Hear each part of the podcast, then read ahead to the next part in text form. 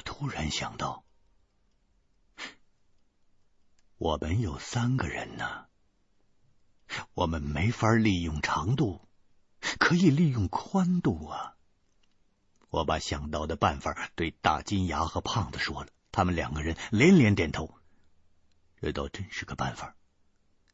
由于这个台阶的宽度有十几米，一个人在中间，只顾着找地上的月牙标记，难免看不到两侧的石壁，不知不觉的就被那标记引得偏离方向了，进入了岔路了。如果紧贴着一侧的墙壁走也不是事儿，那样也会被八字形的路径卷进去，更加没有方向感。但是，如果三个人都点了蜡烛，横向一字排开，中间保持一定的可视的安全距离，每走下一阶就互相联络一下，这样的慢慢走下去，见到岔路就把整条台阶都做上标记，用上几个小时，哪有走不出去的道理呢？于是我们三个人依计而行，用执笔画了一张草图，把每一层台阶都标在图上。如果遇到了岔路，就做明标记。果然，向下走了没多远，就发现了一个隐蔽的岔路。我们便在整条台阶上做下了明显的大记号，在图中记录清楚，然后继续前行。如此不断的。走走停停，记录的地图越来越大，果然是纵横交错，像是个巨大的蝴蝶翅膀的形状。这道悬魂梯是利用了天然的山洞巧妙设计的，其实并不算大。如果是大队人马，悬魂梯根本起不了什么作用。但是只有一个人无法顾及悬魂梯的宽度，就很容易深陷其中。除非你身上带有足够的照明设备，每一层石阶都点上一排蜡烛，否则只想着找台阶上的月牙形的标记，那就是有死无生了。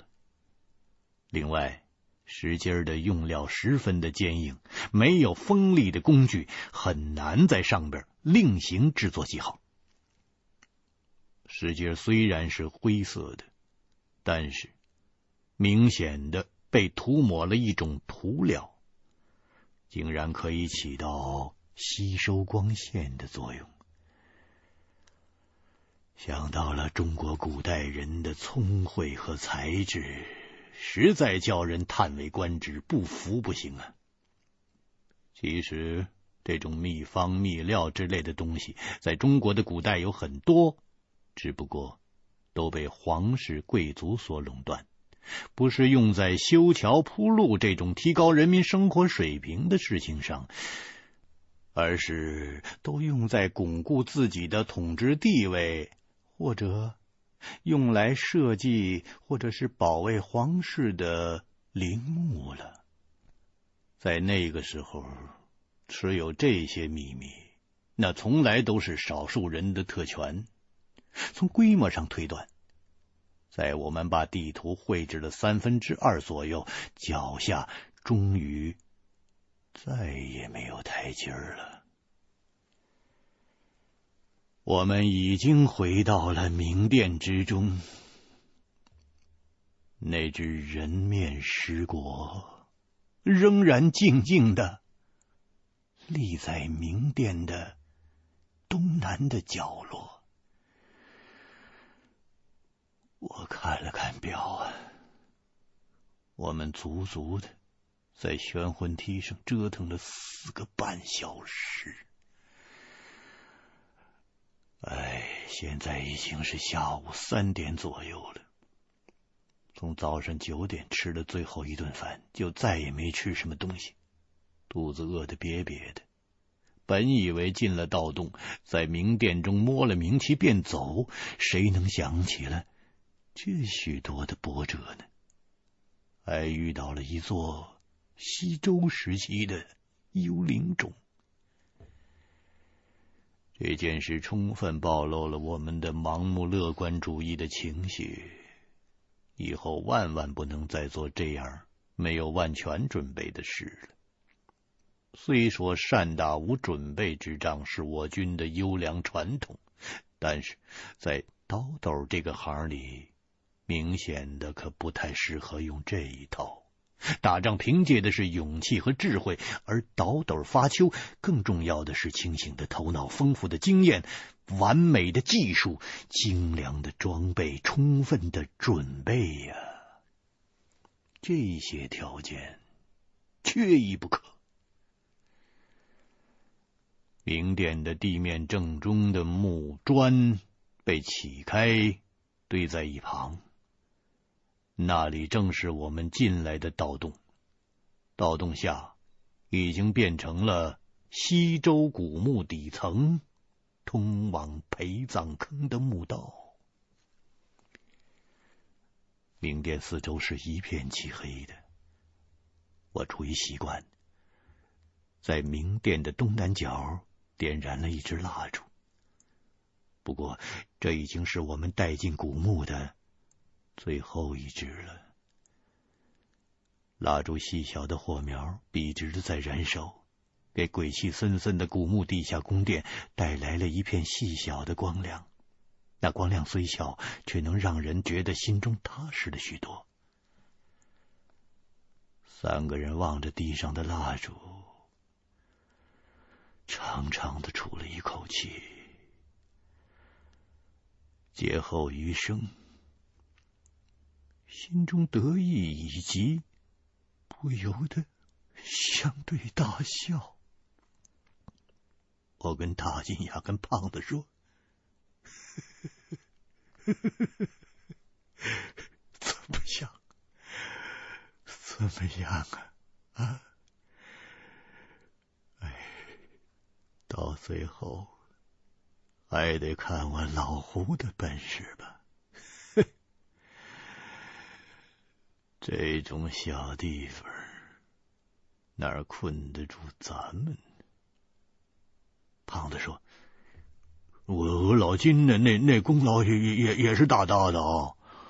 没有我们俩，你一一个人你走得下来吗？你，嗯，你才到哪儿你你就开始自我膨胀了你？”我对胖子说：“我呀。”我就是颗常春藤啊，你们俩就是藤上的瓜呀。瓜儿缠着藤，藤儿牵着瓜，藤儿越粗，瓜越大呀。大金牙笑着说：“ 哎呦，胡爷。”这这公社那时候的曲儿，您都翻出来了，我哈哈大笑。哈哈哈哈哈哈！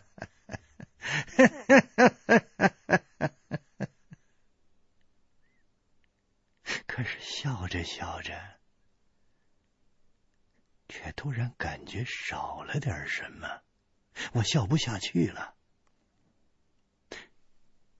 一直牵着的两只大白鹅跑哪儿去了？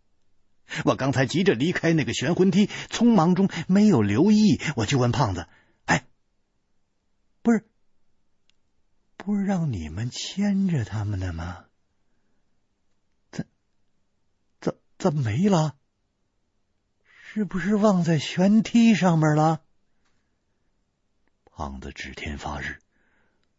不是不是，我是绝对，我绝对迁回明殿这儿来了，绝对。不是，刚才一高兴我就我就松手了，嘿，嘿，就就就这一转眼这功夫，他跑哪儿去了呀？嘿，嘿，应该不会跑太远的，咱们。咱们分头找啊！哎呦，跑远了可就不好捉嘞。两只跑没了的大白鹅，如果是在明殿中，就已经极不好找了；要是跑到了规模宏大、楼阁壮丽的前殿，那就更没处找了。我们人少，而且没有大型的照明设备，摸着黑上哪儿找去？没有鹅，就没法摆脱幽灵种的围困。这明殿这么大，能跑哪儿去呢？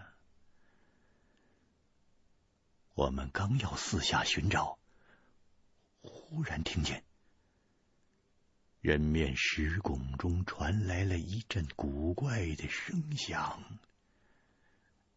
这个声音在空荡寂静的地宫里格外的刺耳。那石果传来的声音，就像是夜猫子在叫，听得我们三个人头皮发麻。按理说，幽灵种里不该有粽子，因为这具石果本身它就不存在于世了，果中主人的尸骨也早就没有了。那么这个声音，它究竟是？而且，这声音好像是什么动物在拼命的挣扎，是那两只鹅吗？不对。应该不会是鹅叫，鹅叫声绝不是如此。这声音太难听了，好像是气管被卡住，沉闷凄厉。我和胖子、大金牙三个人本来不想多生事端的，只想早早宰了两只鹅，让这座西周的幽灵种消失，以便尽快脱身。但是事与愿违。只好提心吊胆的过去看个究竟。我们三个人各自抄了家伙在手里头，我握着散兵刀，大金牙一手攥着金佛，一手捏着黑驴蹄子，胖子则拎着他的工兵铲，慢慢的靠向那个石果。胖子走在最前面，边走边给自己壮胆：“说，我说。”我说：“可可可肯肯定就就就就就是那那那只鹅捣乱的这个，等等等会儿抓着他们，哎，我我让你们好看哎。”我说：“三个人壮着胆子，包抄到石果的后面，却见石果的后面空无一物。原本那凄惨的叫声也停下来了，刚才那声音明明就是从这儿传出来的，怎么突然又没有了？”我骂着说：“又作怪了。”胖子拍了拍石果说：“是是是，声音是不是就是从这石头箱子里传出来的呀？既然这西周古墓能以幽灵的状态存在，说不定连同这石头箱子里长了毛的粽子也能一起幽灵了呀。”大金牙说。您真是爷呀！可千万别这么说哎，我让您给吓的呗，我这我这心呐，都快从嘴里头跳出来了。我说这个大慈大悲、救苦救难的观音菩萨，您就保佑呗。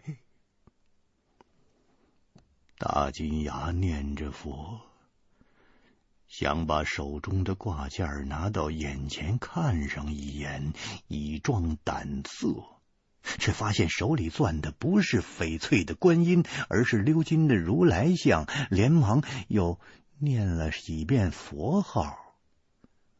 我对胖子说：“刚才那个声音倒不像是从石果中传出来的。”我分明是听到从石果后边发出的声音。再说，这我刚说了这字儿，忽然面前白光一闪，落下一个东西，刚好掉在了石果上。我吓得赶紧往后跳，仔细一看，原来是跑丢了的那两只鹅，其中一只它落在了石果盖子的人面上。并没有受伤，它展着两只大翅膀，在石果上晃晃悠悠的走动，不知道他是怎么从屋顶上突然掉下来的，又是怎么上去的。我们三个人心中想到的第一个念头就是：上边有什么东西。由于一直觉得声音来自下边，手电的光柱压的都非常低。一想到上边有东西，便同时举起了手电向上照。唐墓的明殿，天圆地方，上面穹庐，一般的墓顶上布满了昭示吉祥的星辰，并没有什么异常，只不过是有些地方起了变化。明殿顶壁的边缘出现了一道道幽灵种的石墙，这种二目合一的奇观，恐怕当时见过的人不超过三个了。我们见上面并无异状，便把石果上的大白鹅给捉了，可是另外一只仍然是不见踪影。只剩下这一只鹅，如何使得呀？当下在明殿中四处寻找，却仍是不见踪影。这个唐墓非常大，单是明殿就有百余平米，但这还没有完工。完工的时候，应在这明殿正中再修一石屋。整个明殿呈回字形，专门用来摆放墓主的棺椁，外围呢，则是用来放置重要的陪葬品。现在明殿两旁还没有修筑陪殿，后面的后殿也没有动工，只出现了一条幽灵种的悬魂梯，前面的范围更大。住有地宫，地宫前还有水池，想必完工的时候得修造的像御花园一样啊！我们只有三个人，照明的设备匮乏，想在这么大的地方找一只活蹦乱跳的大鹅，虽不能说是大海捞针。却也差不多了。一想起这座古墓中的种种的诡异之处，我便一刻都不想多耽误了。对胖子和大金牙说：“既然只抓住了一只，千万别让这只再跑了。咱们也不要管另外一只鹅了，先把这只给宰了，把鹅血淋到盗洞的出口，看看管不管用。不管用，再去捉那只。”胖子把鹅拎到了盗洞口，抽出了散兵刀，对准了大白鹅的气管一割，将鹅身反转，抓着在半空，鹅血顺着气管汩汩的流下，大鹅不断的扭动，奈何胖子抓得牢，直到把鹅血放尽了，才把鹅扔在了一旁。大金牙问我说。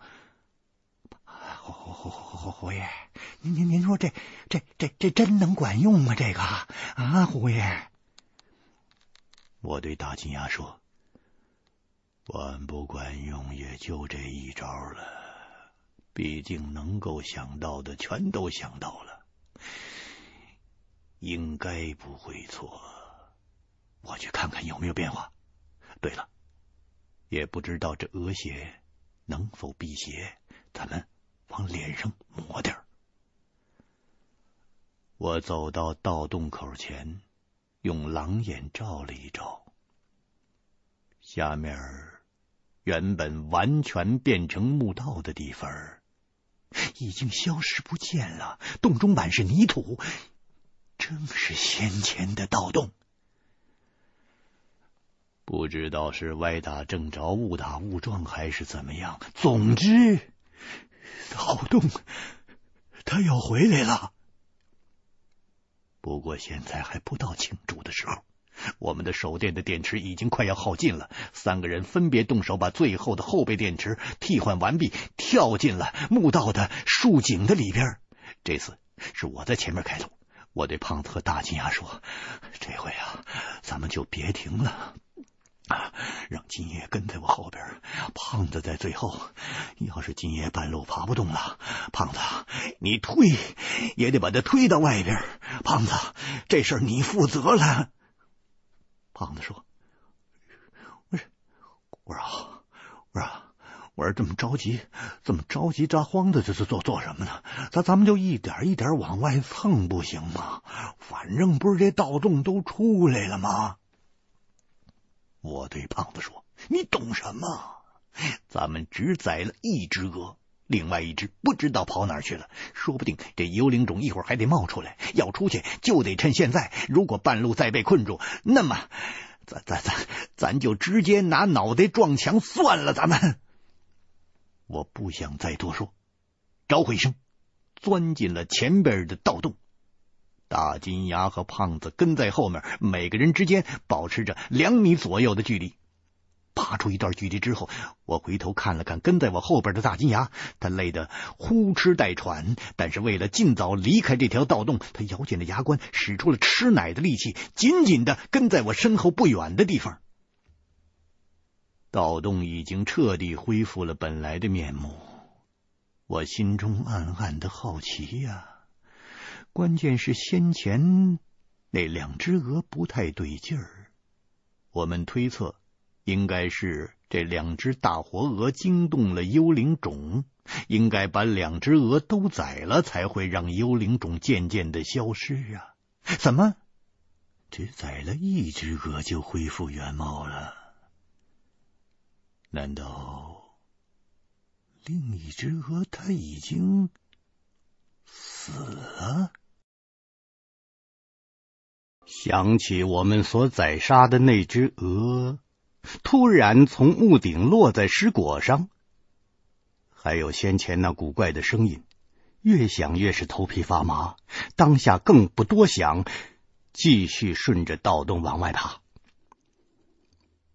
又沿着盗洞向前爬行了二十几米的距离，水滴声渐渐的响起来了。看来。行到了一半的距离了，前边便是盗洞的截面。我爬到了洞口，从上边跳了下来。等大金牙也爬到洞口，我把他接了下来。大金牙汗如雨下，汗珠子顺着脸滴滴答答的往下淌，喘着粗气对我说：“哎呦，我这是是实在是不行了。哎呦。”哎呦，这两年虚的厉害呀！我说，先先先喘口气儿。我说，我看大金牙确实是不行了。刚才他拼上老命才爬得这么快，已经到了极限了。在盗洞中，我也不能背着他，便只好让他坐下来歇一歇。我对大金牙说：“金爷，你呀。”你先稍微休息一下啊，尽量的深呼吸。等胖子爬出来，咱们还是不能停啊，必须马上接着往外爬。等到了外边，您呐，愿意怎么歇您就怎么歇，敞开了您就好好的歇几天。可是现在不是时候啊，哈哈，我说。一会儿啊，您还得咬咬牙，坚持坚持。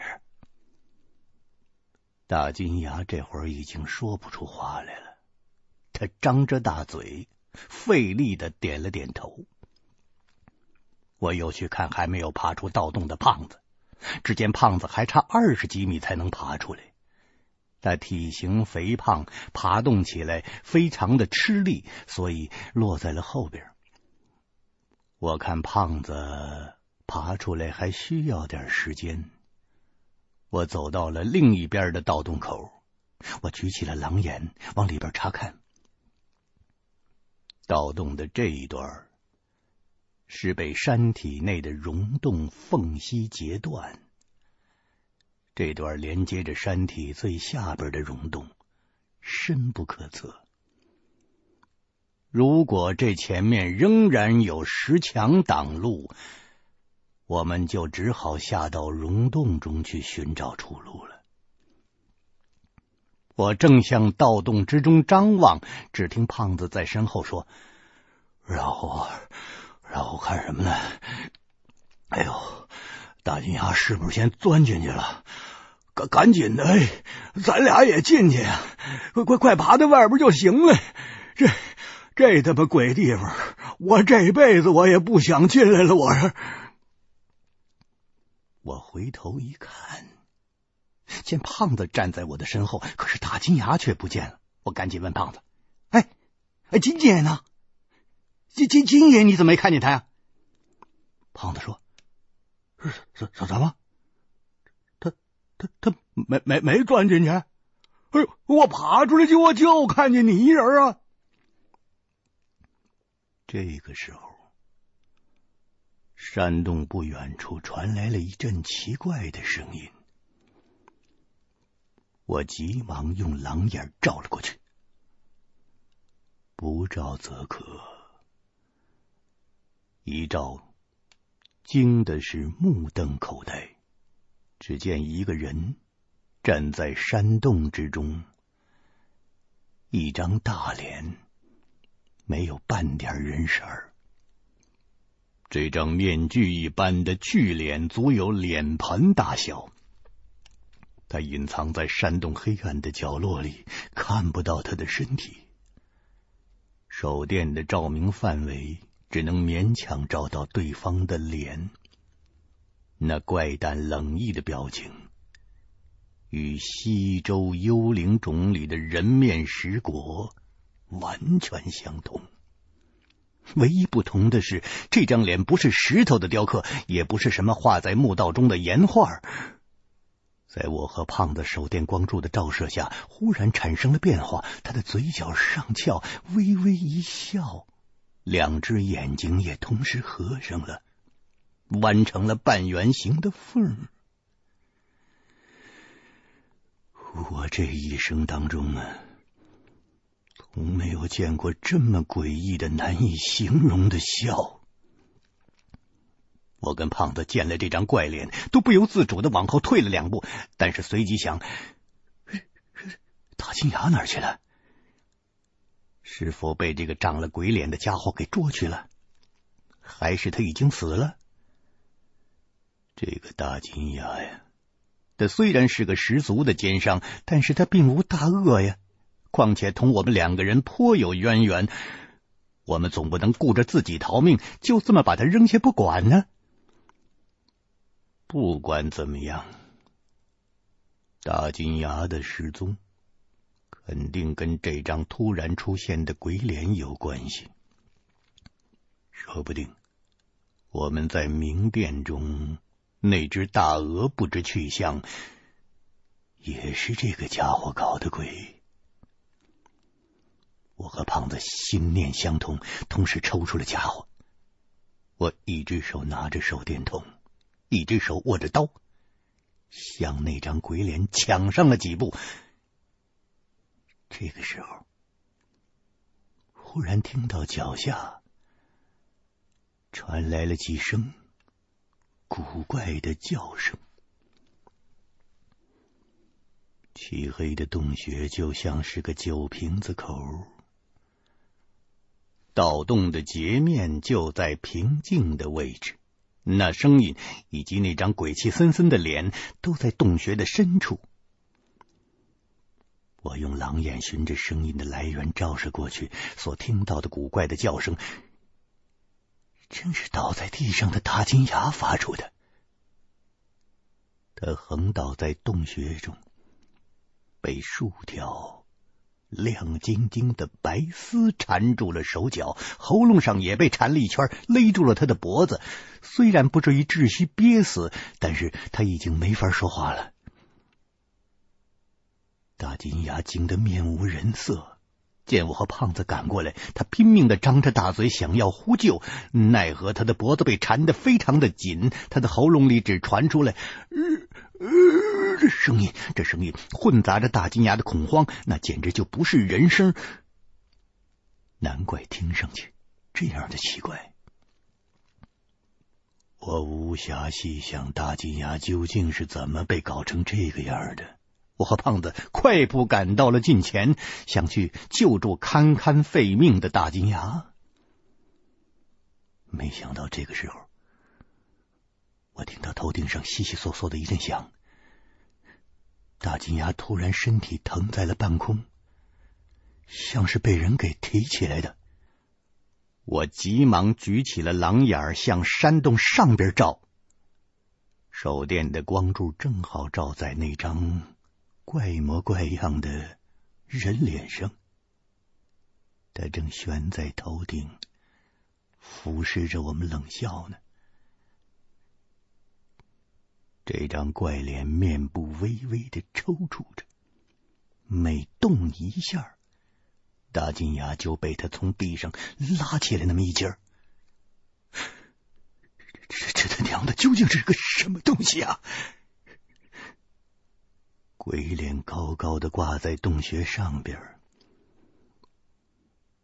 这处洞穴越往里边空间越大，四处虽然距离同盗洞交叉的地方不远，却已经是极高了，上边漆黑一团，瞧不太清楚。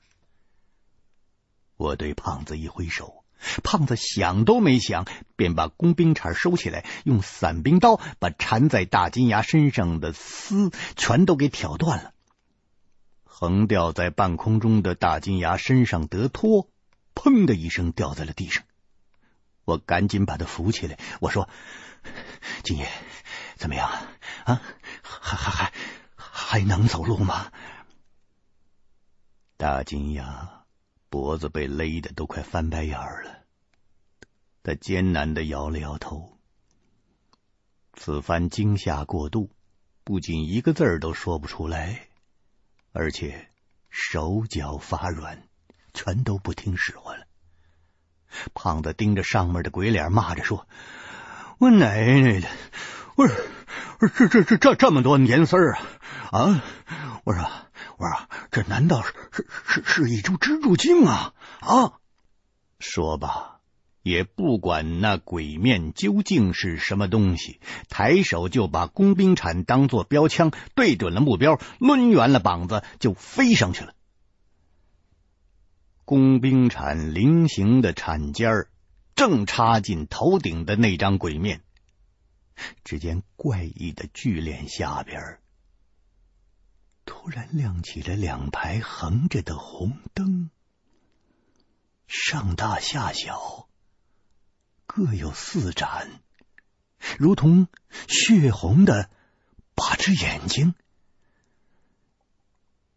一只黑乎乎的庞然大物从洞顶砸落下来，我见势不妙，急忙拖着大金牙向旁边避让。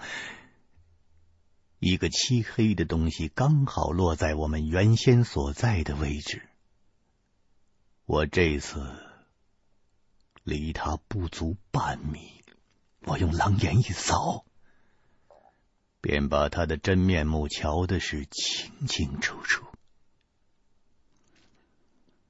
这是一只巨大的人面蜘蛛，它通体黝黑。蜘蛛背上的白色花纹图案，天然就生成了一张人脸的样子，五官轮廓都有，一样不多，一样不少。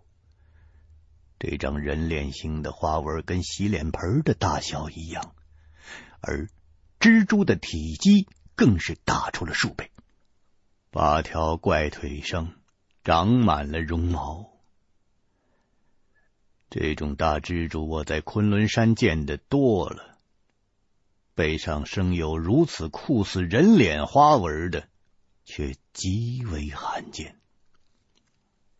当年当兵的时候，在昆仑山的一条大峡谷中施工，先是有一名兄弟部队的战友离奇的失踪了，随后在峡谷的深处，我们挖出了一个巨大的蜘蛛巢。士兵们哪见过这么大的蜘蛛啊？好在部队的军人训练有素，临危不乱，用步枪和铁锹把巢里的三只大蜘蛛尽数的消灭了。最后在蜘蛛巢的深处发现了那名遇难者的尸体。他被蜘蛛丝裹得像木乃伊似的，身体已经被吸干了，变成了枯树皮。当时曾经听随部队一起施工的专家说起过蜘蛛吃人时的惨状。这种黑色的巨型的人面蜘蛛。它属于蜘蛛中一种罕见的分支，有个别名叫黑垂响。它虽然能像普通蜘蛛一样的吐丝，但是它不会结网。黑垂响吐出的蜘蛛丝粘性虽然大，但是韧度差，不耐火。普通蜘蛛的丝耐火，有弹性，耐切割。强度是钢丝的四倍，但是黑垂响不具备这些特点，它从不结网，只通过蛛丝的数量多、体内的毒素含量大来取胜。它的下颌有两个毒囊，里面储存着大量的毒素，一旦用蛛丝捕到了猎物，便随即注入毒素。可怕的是，在人体中了这种毒素之后。只是肌肉僵硬，动弹不得。可是他的意识仍然能够保持清醒，包括疼痛感依然存在呀。不过更可怕的是，蜘蛛在对猎物注入了麻痹毒素的同时，还会同时注入一种消化液，使猎物活活的被融化。供其吸食。当时我和部队中的战友们都听的是不寒而栗。哎呀，这这种死法可可可可太恐怖了！过去的记忆像闪电一样的在我的脑子中划过，此时只和这只巨大的人面黑锤响。相距半米，这么近的距离，在狼眼的光柱中，他的每一根黑毛都看得格外的清楚。我忍不住头皮发麻。不等这只刚摔落下来的黑锤想有所行动，我便立刻用手中的伞兵刀向他刺过去，一刀。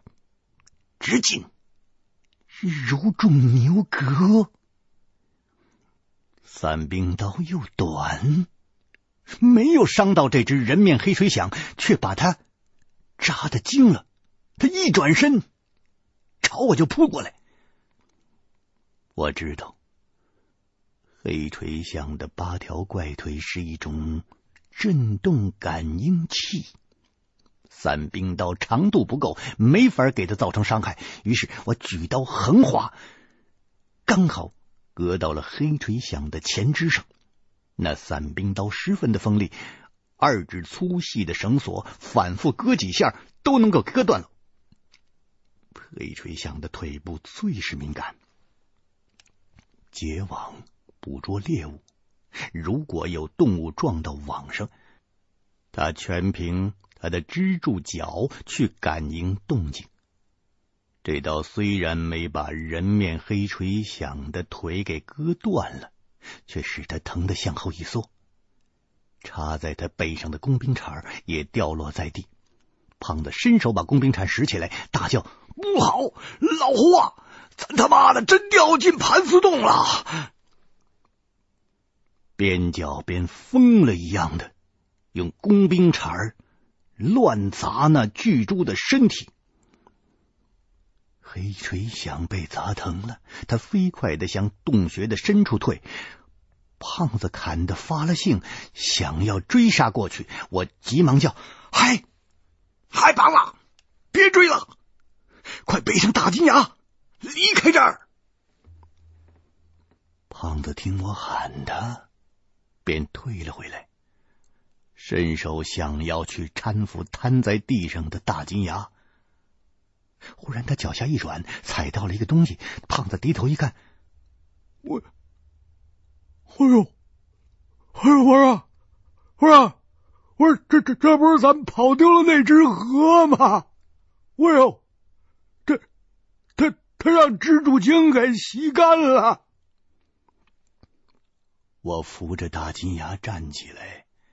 对胖子说：“就别管这只鹅的死活了，快帮我背人。幸亏咱们离开盗洞不远，这山洞里深不可测。我原以为是溶洞，现在看起来可能都是蜘蛛洞。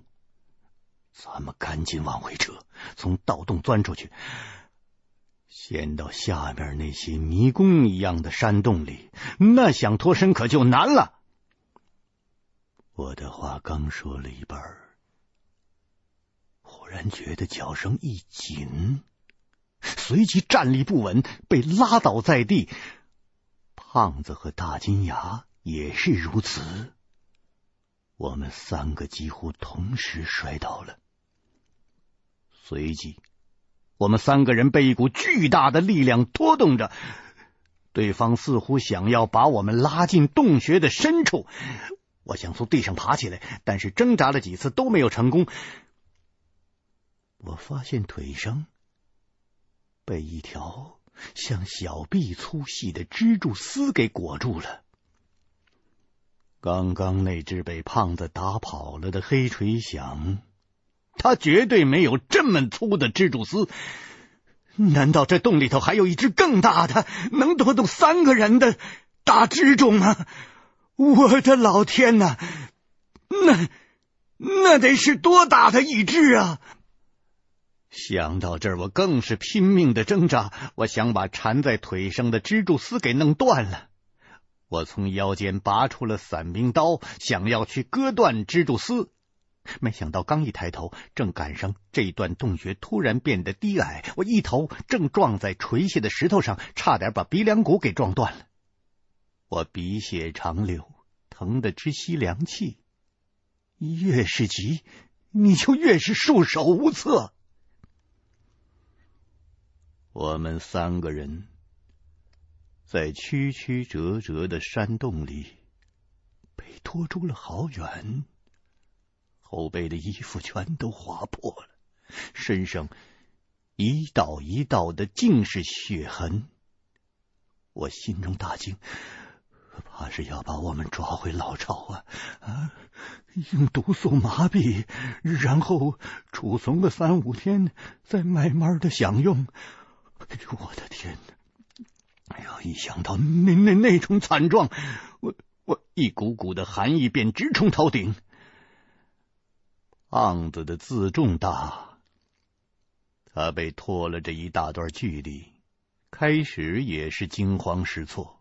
这个时候，他倒冷静下来了。他随手抱住了身边经过的一块石头，暂时的定住了身体，从地上坐起来，拔出了工兵铲，三四下就剁断了。缠在他腿上的蜘蛛丝，他也不顾身上的疼痛，追到我这边，伸手把我拉住，随即也把缠在我腿上的蜘蛛丝给斩断了。我大骂着坐起来，用衣袖擦去了满脸的血，然后用散兵刀割去了腿上那黏糊糊的蜘蛛丝。胖子又想去救大金牙。却见大金牙已经被拖出了二十米了，他正挥舞着双手，大呼小叫的挣扎着。我和胖子两个人，只剩下胖子手中的一只狼眼手电了，再没有任何照明的装备了。只见大金牙这个时候越拖越远了，再不赶过去，那就完了。我和胖子当下咬紧了牙关，忍着身上的疼痛，撒开腿就追上去了。胖子手电的光柱随着跑动在剧烈的晃动着，刚跑到大金牙的身边，忽然，胖子手中的狼眼闪了一下，就灭了。没电了，四周立刻陷入了无边的黑暗之中。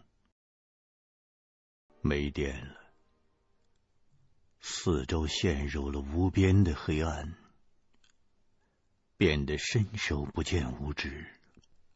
我心里清楚，这个时候只要稍有耽搁，大金牙就会被拖进蜘蛛巢的深处。再也救不了他了。那种被毒素麻痹、融化后，然后慢慢的被吸食的惨状，如同置身于阿鼻地狱中的痛苦。我没有多想，我就把自己的衣服扒下来，衣服的后襟都在地上被磨破了。我顺手用力扯了几扯，就撕开了，三下两下把衣袖扯掉，从胖子的手中接过还有半瓶酒的水壶，胡乱洒在衣服上，用打火机把衣服点着了。我身上穿的是七八式的军装，这种衣服燃烧后容易粘在皮肤上，所以作战的时候。部队仍然配发六五式及六五改军装，这些军装只要想穿，在北京就可以买全新的。因为要盗洞，我们都特意找了几件结实的衣服。当时呢，我就把这件军装穿在身上了。想不到这个时候派上用场了，我点着了衣服。它很快就燃烧起来了，我担心粘在手上烧伤了自己，我不敢怠慢。我把这一团衣服像火球一样扔在了前边，借着忽明忽暗的火光，只见大金牙正被扯进一个三角形的洞里边，火光很快又要熄灭了。我看清了方位，和胖子。边向前跑边脱衣服，把身上能烧的全都点着了，扔出去照明。眼见大金牙就要被拖进正三角形的洞口了，我紧忙两步扑过去，死死的拽住大金牙的胳膊，把他往回拉。胖子也随后赶到，割断了缠住了大金牙的蜘蛛丝。这个时候。大金牙只差两米，就要被拖进那个三角形的洞穴了。再看大金牙，他已经被山洞中的石头磕的是鼻青脸肿，身上全都是血痕。不过他还保持着神智，这可真是不幸中的万幸了。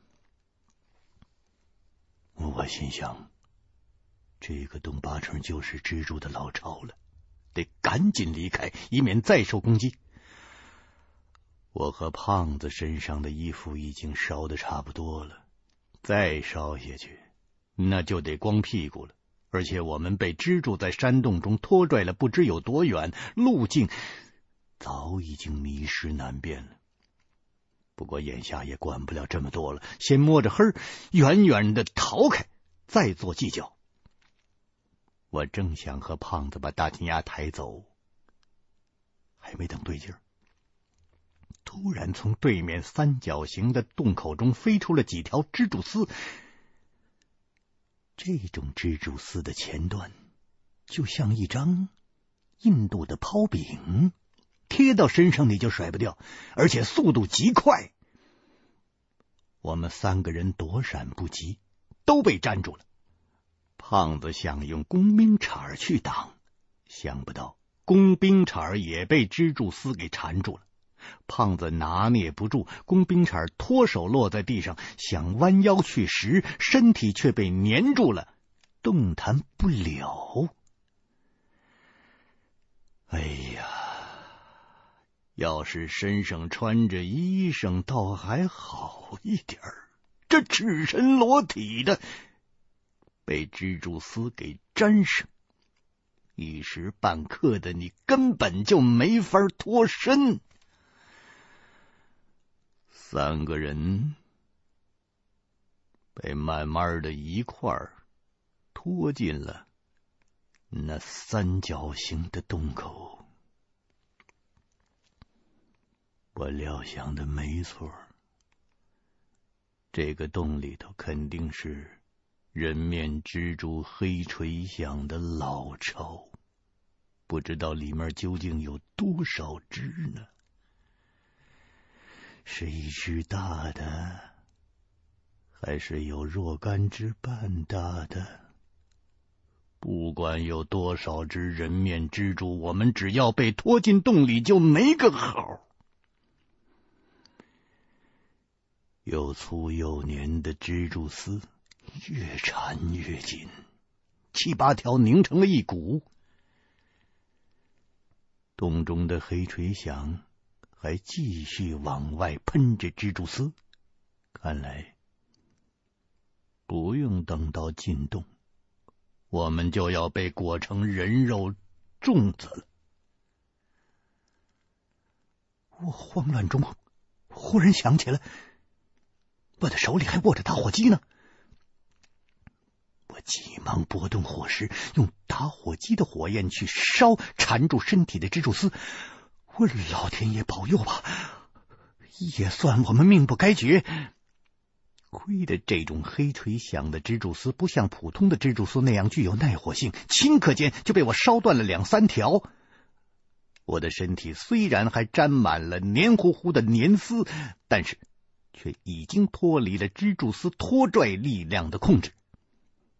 就这么几秒钟的时间，大金牙和胖子又被向洞口拽过去一米。我若想继续用打火机烧断蜘蛛丝救人，恐怕只来得及救一个人，却来不及救另外一个人。我急中生智，把大金牙的裤子拽起来了。大金牙的皮带早在我们追他的时候就被拖断了，裤子也磨得露了屁股，一扯就扯下来半条。我用他的裤子堵住了洞口，再用打火机点燃了裤子，想烧断拧成一大股的所有的蜘蛛丝。想不到，裤子刚冒出几个火星，整个三角形的洞口就同时的烧起来了。那火是越烧越大，越烧越旺。一瞬间，整个洞穴都被火焰映得通红，洞口中喷射出的蜘蛛丝也被烧断了。我连忙把大金牙和胖子向后拖，三个人各自动手，把身上的蜘蛛丝甩掉。这个时候，好像半座山洞都被点燃了，熊熊大火中发出了噼噼啪啪的响声。这个时候，我才看清楚，原来那个三角形的山洞是一座人工建筑，完全以木头搭建而成的。可能是为了保持木料的坚固，混合了松脂、牛油，涂抹在木头上。这座木质建筑约有七八间民房那么大，不知道建在这儿是干什么的。木头建筑的四周，全是一具一具被黑锤响吸干了的尸骸，有人的。也有各种动物的，被黑锤响吸食进了身体中的所有的水分，这相当于对尸体做了一次脱水处理。虽然那些尸骸的外面被黑锤响的蛛丝包裹住，还是能看见那里面的人生前被慢慢的折磨死的惨状。他们的脸都保持着痛苦的、扭曲的表情。随着木头的燃烧和倒塌，只见火场中有三个巨大的火球在扭动、在挣扎。过了一会儿，就慢慢的不动了。不知道是被烧死了，还是被倒塌的木头砸死了。渐渐的变成了交谈。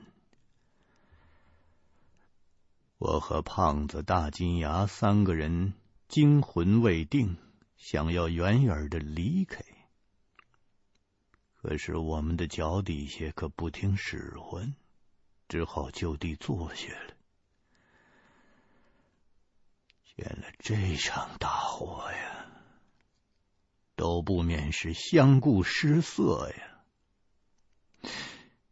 这个，这个木头跟大石头组成的建筑物，它到底是个什么所在呢？怎么黑吹响就把这儿当成了老巢了呢？胖子忽然指着火堆中，对我和大金牙说：“老胡，老胡！”喂，嘿嘿，老金，你们来看，这那有张人脸。我和大金牙循着胖子所说的地方看过去，果然，在大火中出现了一张巨大的人脸，比黑锤响后背上的花纹形成的人脸。要大出数倍，更大出石椁上雕刻的人脸。大火中的这张脸被火光映照，照得他原本就怪诞的表情更增添了几分神秘的色彩。这张巨脸位于建筑的正中。随着四周被烧毁倒塌，从中他露了出来。原来，这是一尊巨大的青铜鼎，鼎身上铸有一张古怪的人脸。胖子问我：“我说。”我说老胡，我说这这这这这这也是那那幽灵种的一一一部分吗？我摇了摇头，对胖子说：“应该不是，可能是古代人把这种残忍的人面黑锤响当做神的化身来崇拜了。”特意在他们的老巢建了这么个神庙，用来供奉。那个时候拿人不当人，指不定牺牲了多少奴隶，给这些黑锤响打了牙祭。今天咱们把他的老巢给他捣毁了，哈，这也算是替天行道了。那座西周的幽灵墓，多半和这座供着人面鼎的祭坛有着某种联系。有可能是西周的那座古墓被毁掉之后，由于这里地处山洞的深处，极其隐蔽，所以保存下来。但是这些事情都已经成为了历史的尘埃。恐怕只有研究西周断代史的人才多少知道一二吧。我对胖子说：“我说，咱们呢，现在也别讨论这些没用的事了。我说，哎，你你受伤没有？哦，那好，咱俩呀，把大金牙背起来啊，咱们赶快的离开这个地方。”说不定就还有没死的黑锤响。倘若他要是袭击过来，咱们现在这身上可就剩下裤衩了啊，根本就没法对付了。胖子说：“嗯，现现现在走啊？那现在走那不可惜呀！你等那火势灭了啊，想办法把那铜鼎给弄出来啊！啊！”就这东西要能搬回北京，哎呦，那能换几座楼？说完了，胖子又推了推大金牙，说：“喂喂，老金，老金，怎么着？缓过来没有啊？”大金牙连惊带吓，又被山石撞了若干下。他愣愣的盯着火堆，发着呆。被胖子推了几下，才回过神来说：“不是，哎呦，哎呦，胖爷，胡爷，想不到咱们兄弟三个人哎，嘿，又在阴间相会了。这这这地方是哪儿啊？我说，现在是不是过了奈何桥了呀？”胖子对大金牙说。你没没没没没没没迷糊了你啊！这还没死呢，哼，死不了就得接着活受罪。不是我，我说，我告诉你好消息，哎，咱发财了！前边那神庙里头有个青铜人面鼎，哎呦哎呦，这东西烧不糊吧？说完了，站起身，想走到近处就去看看。我躺在地上，对胖子喊：“嗨，你能不能消停一会儿啊？现在连衣服都没有了，光着屁股，你还惦记着那堆废铜烂铁呢？你！”胖子两眼冒光，对我的话充耳不闻。但是那火势极旺，他向前走了几步，就忍受不了那灼热的气息，只好退回来，一脚踩到了一具。被黑锤响吸食过的死人身上，立足不稳，摔了个正着，正扑到了那具干尸上。这干尸也不知死了有多长时间了。他张着黑洞洞的大嘴，双眼的位置也只剩下两个黑窟窿。胖子扑在他的身上，刚好。和这个干尸脸对脸，就是胖子胆儿再大，也吓得是不轻。他发了一声喊，双手撑在干尸的身上，想要挣扎着爬起来。胖子手忙脚乱的打算把干尸推开，但是无意中从干尸的脖子上扯下了一件东西。胖子觉得手中多了一样东西。便举起手来查看，发现这个物件像是个动物的爪子，在火光下亮晶晶的、漆黑透明，底下还镶嵌着一圈金线。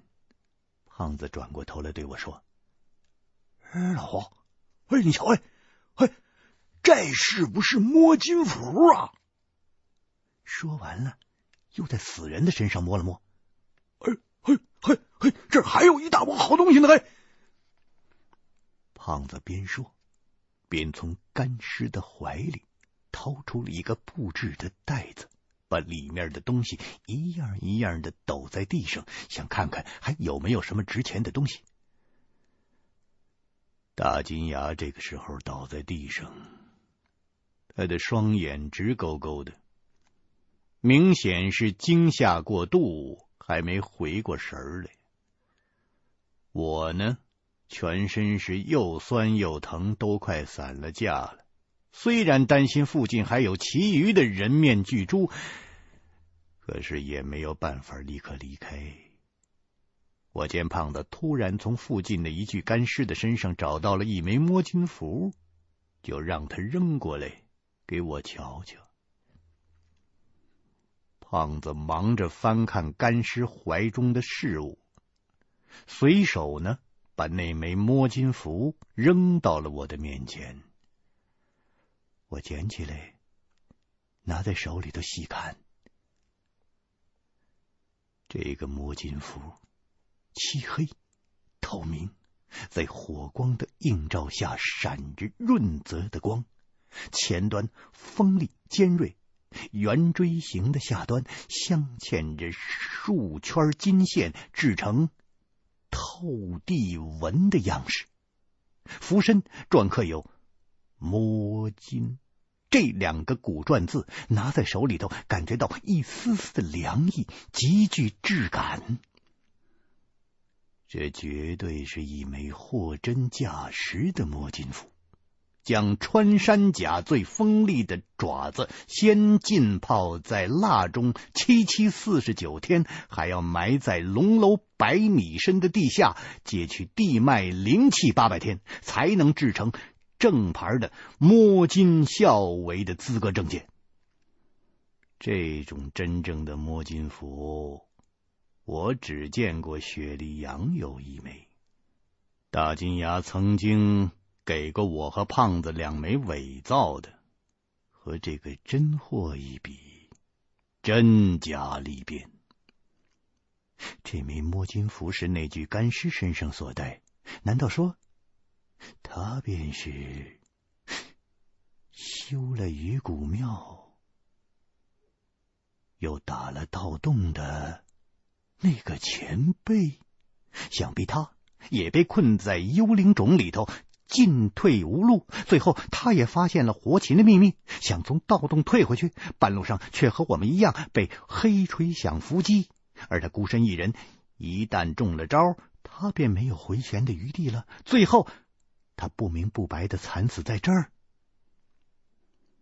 想到这儿，我的心里头甚至是有点难过了。胖子捧着一包东西走到我的跟前，对我说：“二老想什么呢？哎哎，你看看，你看看，这这这这这些都什么玩意儿？这这这这都是那那那那那身身身身上的。”我接过胖子递过来的事物，一件一件的查看。这只布袋啊，它就像是百宝囊。尽是些零碎的东西，有七八支蜡烛，两支压成一摞的纸灯。这几支蜡烛对我们来说可以抵得上万金了。我们现在除了打火机，再也没有任何照明工具了。我让胖子把蜡烛、纸灯收好，等会儿从山洞往外走。那可全指望这点东西了。